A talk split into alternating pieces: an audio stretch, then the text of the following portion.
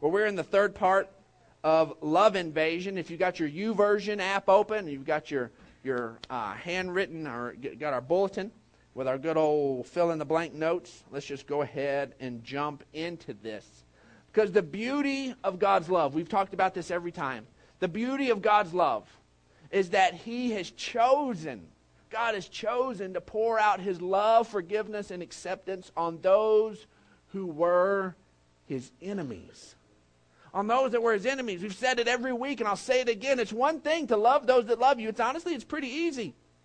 We, I said last week that, you know, it's a pretty good way to get defined as a jerk to not love somebody that loves you, to not care for somebody that cares. If somebody's doing something nice for you and you like smack them in the face, you're a jerk. That's, that's, how, that's how it rolls. We kind of, we expect that. But on, on the other side, we have a hard time loving those when they are our enemies, when those that they've purposed to come against us. But God, God loved those loved us and poured out his love on us even while we were his enemies. And his love, it invaded enemy territory. See, God saw us, and when he looked at you and I, when we get real honest with each other, we see all of our faults, and we're like, oh my goodness. And somehow, somehow, God looked at you and I, and he saw a bride worth rescuing. You know, it's one thing to go and help somebody when there's no long term commitment you know, and pull over the side of the road, help somebody change their tire, and go on your merry way. God came into our lives with a purpose of not going anywhere, of being in our lives, a long term commitment. He went after, he went as enemies, and we were enemies, he went after to make us his family and to pull us in. One of my favorite concepts of this and stories of this is, was demonstrated by my grandfather, and I've told lots of Papa stories. My Papa had his 81st birthday yesterday, so if y'all are watching in Andrews, shout out to you, Papa. Happy birthday. And um, yes, 81. And uh, doing great. Well, him and my grandmother um, have been in uh, have have been together for lots and lots and lots of years. And um, she actually fell in love with him at 13 years old. And she wrote a poem she put on Facebook about her falling in love with this guy named Joe Dean there in in uh, Lamesa, Texas. And um, so, and they would they would be boyfriend and girlfriend, and then they would break up for a little while, and then they would kind of they would be they would go back together. And um, so one time, my grandmother finally had had enough of it because she had always kind of pine away for him, and she'd kind of wait, and he would always be the one that would maybe chase another little girl for a little while. And uh, so finally, this other young man decided that he was going to show some interest in my grandmother. And so she's like, all right, well, I'll go out on a date. So she goes out on a date, and there, Lamesa is a small town, and they're out cruising and going real slow. And my grandfather spies my grandmother in the car with this other guy. And immediately, this thing that like grabbed a hold of God and he just went after us. My grandfather did something I've never heard of anybody else ever doing. That he runs up to this slow moving trolling car because this guy was kind of showing off. To my grandpa, was a bad mistake. Because he runs, runs beside the car, opens up the door, and jumps into the moving vehicle. And sits beside my grandmother there in the passenger seat. Her date's on the other side of her driving. And he woos her back in this guy's front seat. They pull the car over and he gets out with the girl. And they've been married for, for, for, for decades. He won. He went after her. He went into enemy territory and got his woman. That's what this story of, of Christianity is about. Every other religion puts God way up here and says, I dare you to get to him. And Christianity is God saying, I love you and I'm dare to to come to you. You're broken and you're in need, and I, I, I love you even though you don't give a rip about me, and I'm coming after you. That is the story. That is that is our love invasion. See, Romans 5 8 says, But God demonstrated his own love for us in this, that while we were still sinners, while we were still sinners, Christ died for us. Christ died for us. He came to us. He invaded and went right where we were. I don't know if the rest of y'all are. Some of you may hate the show right now. I'm a big Duck Dynasty fan. I've shared with y'all that before. I'm a big Duck Dynasty fan. And Papa Duck, Mr. Phil Robertson, um, his personal testimony, I think, just really, really fits. And I'm about to show it. I've got a, video of his personal testimony about love invading right where he was. And um, but first, if you don't know him, and you obviously just hate rednecks if you don't, if you don't know who he is, um, then I, I want to give you a quick introduction. Let's roll. Nope.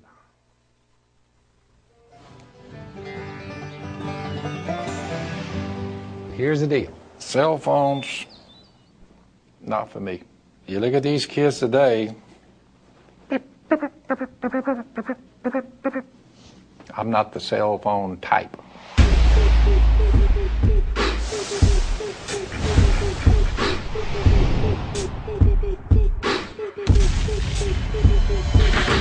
Cell phones. Nope. Internet. Nope. Nintendo. No. Move on, nerds. No. Cell phones. Nope. Internet. Nope. Nintendo. No. Nope. Ha ha ha! No. That high tech stuff will just get you so far. Emailing, that was dreamed up in a bar. Texting, I'm like, hmm, no. Shut it down, turn it off. Mm-hmm. There you go. That high tech stuff will just get you so far. Emailing, that was dreamed up in a bar. Texting, I'm like, hmm, no. Shut it down, turn it off. Mm-hmm. There you go. That's Phil. Phil has uh, invented a duck call, and his uh, his nerd sons, as he would say, ran with it and uh, built an empire. And uh, but when Phil actually right, Phil when he invented his duck call, he he didn't know God. And in fact, I just wanted to let him share his testimony with you right quick.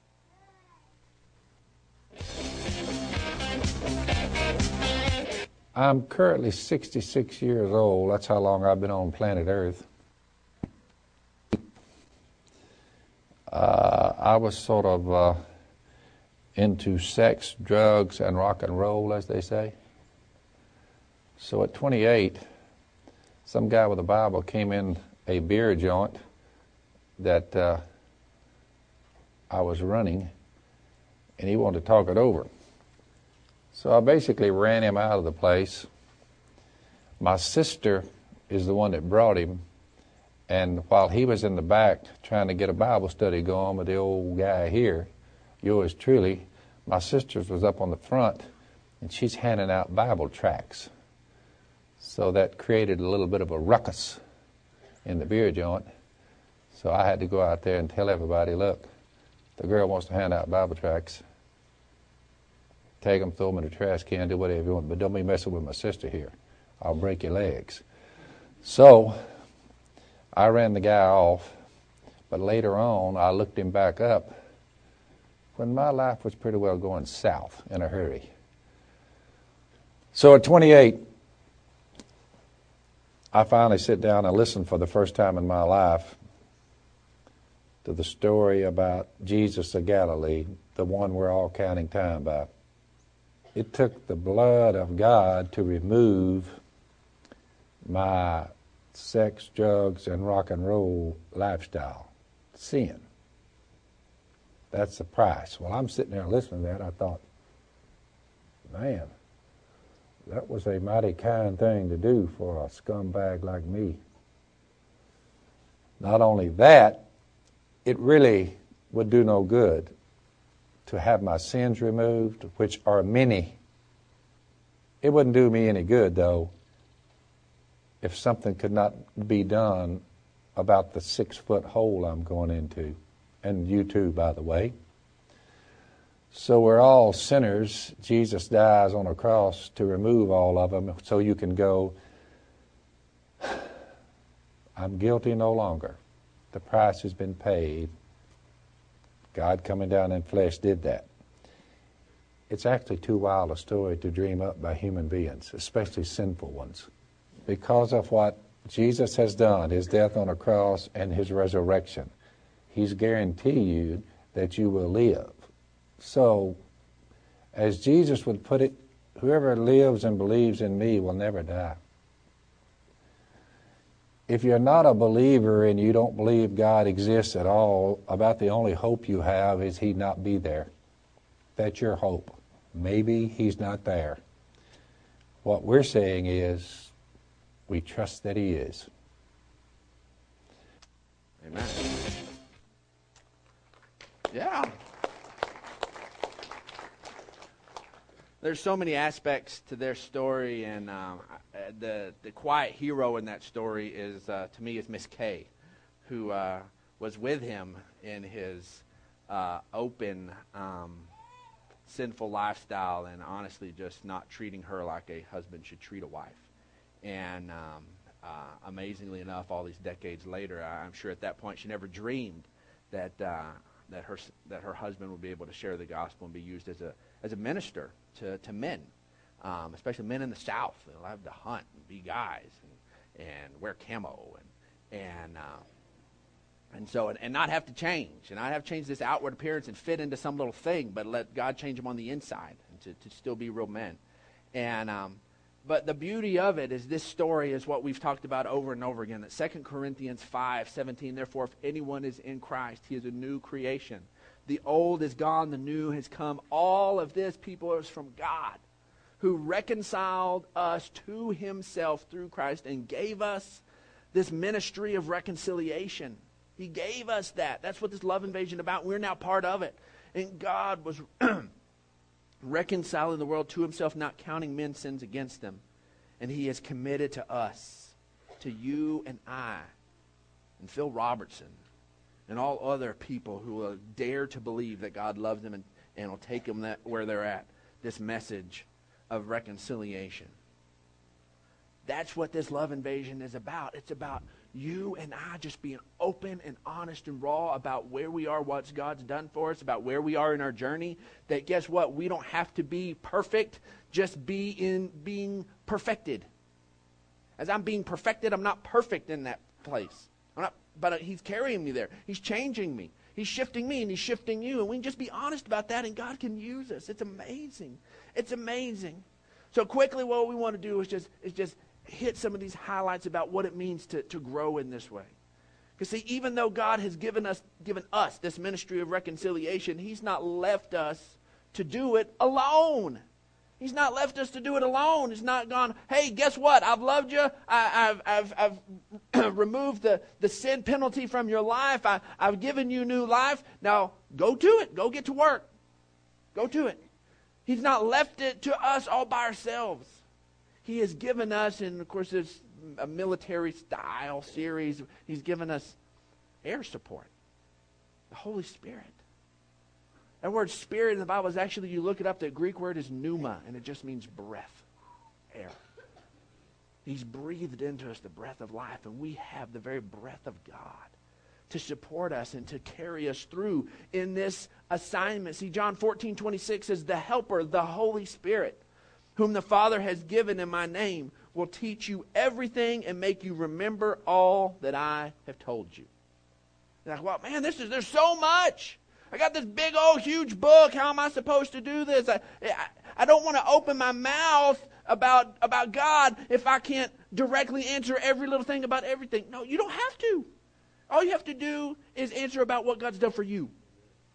What you do know. And then if you don't know, say, I don't know. It's okay. Because I have to do it all the time. People ask me questions, and if I don't know, I have to say, I don't know. And so as we look at this, then our mission, our mission of this love invasion, it's going to re- it's going to require us to lean on a few things, but these things aren't self-originated. We don't stir this up within ourselves. These things are from the Holy Spirit. And the first one is our mission requires faith given by the Holy Spirit. Guess what? Your life in God is too big for you. It's too big for you. You can't do it on your own. If you'll let God really begin to speak down deep into who you are, I'm telling you, it'll make you a little nervous if you think you've got to do it all by yourself. When we recognize that the Holy Spirit is there, that God's there to do it for us, we lean on Him. 2 Corinthians 5 7 says, We live by faith and not by sight. Where we get off is we want to see all the little things come click, click, click, click, click, click, click into a row, and then we'll do it. That's walking by sight. when we let God say, you know, okay, this is the step I need you to do right now. But God, step 10 freaks me out. I can't see the answer to step 10. That's freaking me out. Well, guess what? Let's get through 1, 2, and 3. And then those will take care of themselves. It's amazing. You know, a lot of times the answer to step 10 is, is released with your obedience to step 1. It's kind of like pushing a door and, it, and it's connected to another and it's connected to another. Like, that one ain't even going to open until you do this one. We just go walk by faith. 1 Corinthians 2 9 through 10 says, However, as it is written, no eye has seen. This is why we don't walk by, fa- by sight, people. We walk by faith. Because no eye has seen, and no ear has heard, and no mind has conceived what God has prepared for those who love Him. So that sounds all good. And if we stayed right there, it'd be like, okay, well, this is unknowable. Uh uh-uh. uh But God has revealed it to us by His Spirit. The Spirit searches all things, even the deep things of God. And as we begin to do these things, we begin to, to let God invade our families. We begin to look at impossible situations, sometimes even with the people closest to us. Then we begin to go, God, I lean in Him, and God begins to show us and reveal to us the, the things we begin to do. And I'm telling you, God can begin to work miracles. There's stories sitting all over this room right now of families that had God had they not leaned on God, they wouldn't be together. There are marriages that just flat wouldn't be together right now. There are families that would not be together except for leaning on God, except for leaning into that and doing that and letting trust in Him. Hebrews 10 says the Holy Spirit also testifies to us about this. First, he says, This is the covenant I will make with them after that time, says the Lord. I will put my heart, my laws in their hearts, and I will write them on their minds. Isn't that so beautiful? He becomes to make it a part of us. It's not this this thing on the outside, the, the, these, these old Ten Commandments chiseled on stone, but he begins to come and craft it into our hearts. We talk about being hardwired to do things as we let the Holy Spirit begin to work, rework our hardwiring. It's easy to go with your natural bent. Let's let God rework our natural bent. He begins to shape us. Says, and then he adds, then he adds, the Holy Spirit is also doing this. Because the enemy will want to come and bring this junk up over and over and over again. Act like nothing happened when you trusted God, when you said yes to Jesus. The Holy Spirit does this over and over again, reminds us and speaks to us that their sins and lawless acts I'll remember no more. We get to walk boldly into faith. We're free from that other mess. We get to pursue Him. This love invasion is going to require is going to require faith. Because the enemy's going to say, you're going, you're to feel like, I need to show love here. Well, you can't do that. You did this, this, and this, and this. What kind of, what kind of representative of Christ are you? Hush that messed up. That's not the Holy Spirit talking. We have it right here. Just go ahead and step out. Go ahead and do it. Show some love. Be a representative of God. Our mission also requires hope given by the Holy Spirit. Hope is this incredible power and it's given to us by the Holy Spirit. Romans 15 13 says, May the God of hope fill you with all joy and peace as you trust in Him or have faith in Him. These things begin to become interconnected as you trust in Him so that you may overflow with hope by the power of the Holy Spirit. There's a, one of my favorite business books is a book called Good to Great, and in that Jim Collins talks about this this man named uh, Admiral James Stockdale who was a POW in Vietnam, and that he began to see this pattern, and, and it, it, it was played out, and he begins to see this thing of of the power of hope, but hope has to can't be tied to these concrete, uncontrollable things. It has to be tied to something bigger. It actually, Jim Collins calls this thing the Stockdale paradox, where you're able to confront the brutal facts, but yet not give up hope. Folks, us being a people of hope does not mean we dig our heads in the sand and we ignore the big stuff in our lives. You know what hope does? Hope is able to go into that closet we want to stuff all our problems in and ignore, and hope throws that door open and says, Bring it on, let's fix this because there is a solution. So many people ignore their issues because they don't really believe there's going to be a solution. If I open that, it's just going to ruin my life and it's over. But hope says, uh uh Hope says, I don't have to live with that hanging over me the rest of my life. I can deal with this. I can jump headlong into it.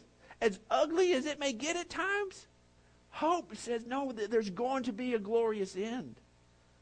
2 Corinthians 11 we see this these are this is written by a guy. I want to see want you to understand what paul wrote paul isn't this guy who's just writing these glorious little scriptures to us and oh hope oh love oh do all this sweet little stuff as he sits in some little sweet place and just writes these these neat little things that should go on a plaque. No this is the this is the hope. The, he he put these things into practice and look what he dealt with. There's hope pushed him through these things. Hope propelled him through these things says, Five times I received from the Jews 40 lashes minus one. Five times he took 39 stripes for him doing what God had instructed him to do. Three times I was beaten with rods, and once I was stoned, and three times I was shipwrecked, and I spent a night and a day in the open sea.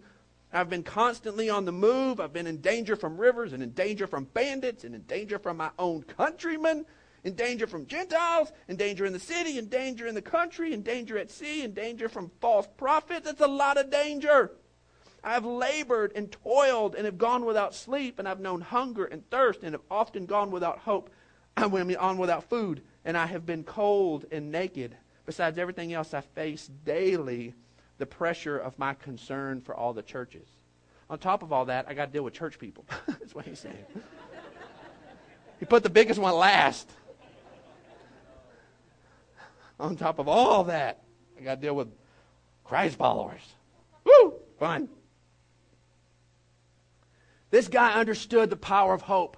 The reason he didn't give up after beating number one is because he knew the hope that lied for other people and was in store. The reason he kept going and he got back on a ship after he got shipwrecked once and twice and he got on a ship that got shipwrecked the third time is the power of hope. That's what moved him forward. The reason we have these scriptures and he's written the bulk of the New Testament is the power of hope. We cannot, cannot, cannot lose hope and the hope gives is given by the Holy Spirit. Romans 5 says, and hope doesn't disappoint us. You're like, preacher, you are lying. That scripture's lying because I've hoped and I've been disappointed. You know what? Honestly, if we get real honest about this, we hoped for something concrete and finite. And we put our trust in a person or we put our trust in an event. And things did not domino the way we thought, and then our hopes were crashed. But honestly, honestly, when it's all said and done, when we look at the big, big picture from God's a heaven view. God's heaven view, even some of our biggest, biggest tragedies and biggest stuff, we can begin to see this hope that begins to come in and begin to turn things around. Hope doesn't disappoint because God has poured out his love into our hearts by the Holy Spirit whom he has given us. You see, at just the right time, when we were still powerless, Christ died for the ungodly. And the last thing, folks, is our mission requires love yeah, love invasion is going to require love. It just is. But that's given by the Holy Spirit. We don't have to stir it up in ourselves. It doesn't have to be fake, painted on Christian love. It's about real. Let the Holy Spirit do it. See, Galatians 5.22, the very first thing right out of the Bible says, the fruit of the Spirit is love. It's what the Holy Spirit grows in us is love.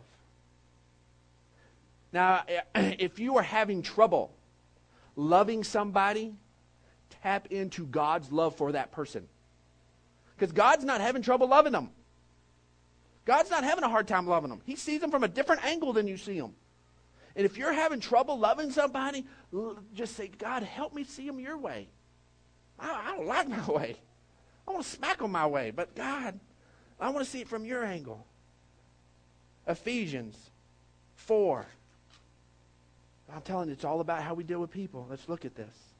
The Holy Spirit says, Do not let any unwholesome talk come out of your mouths, but only what's helpful for building others up according to all according to their needs, that it may benefit those who listen. And do not grieve the Holy Spirit of God. My goodness, I don't want to do that. I don't want to upset the Holy Spirit. With whom you were sealed by the day of redemption. And man, I've heard all sorts of people talk about all sorts of lists of crazy stuff that grieve the Holy Spirit. You know what grieves the Holy Spirit? Is being us being jerks to each other. That's what grieves the Holy Spirit. This is right here. It says, Get rid of all bitterness and rage and anger and brawling and slander, along with every form of malice. Be kind and compassionate to one another, forgiving each other just as Christ forgave you. In 2 Timothy, says, You've heard from me. Keep as the pattern of sound teaching with faith and love in Jesus Christ. Guard the good deposit that was entrusted to you and guard it with the help of the Holy Spirit who lives in us. What is the deposit that He has given, that God's given? It is His love. That is it. It is His love. And with the help of the Holy Spirit, we keep that alive within us. That good deposit is love. 1 Corinthians 13 13 wraps all these up beautifully together. And it says, And now these three remain faith, hope, and love. But, folks, the greatest of these is love. And guess what? You don't have to fabricate any of them. The Holy Spirit alive on you, just allow Him to move. Allow Him to move. And we'll try to squelch it. We'll go, oh, we'll feel the love of the Holy Spirit. I don't want to love that person. We've done it. You've done it. You begin to feel a little bit like you're going to forgive. And then you're like, ah, forget that. I'm not, they didn't even say, I'm sorry. I'm not going to forgive them. They weren't nice to me. I'm, you feel it welling up. Just participate with it. Let the Holy Spirit do it.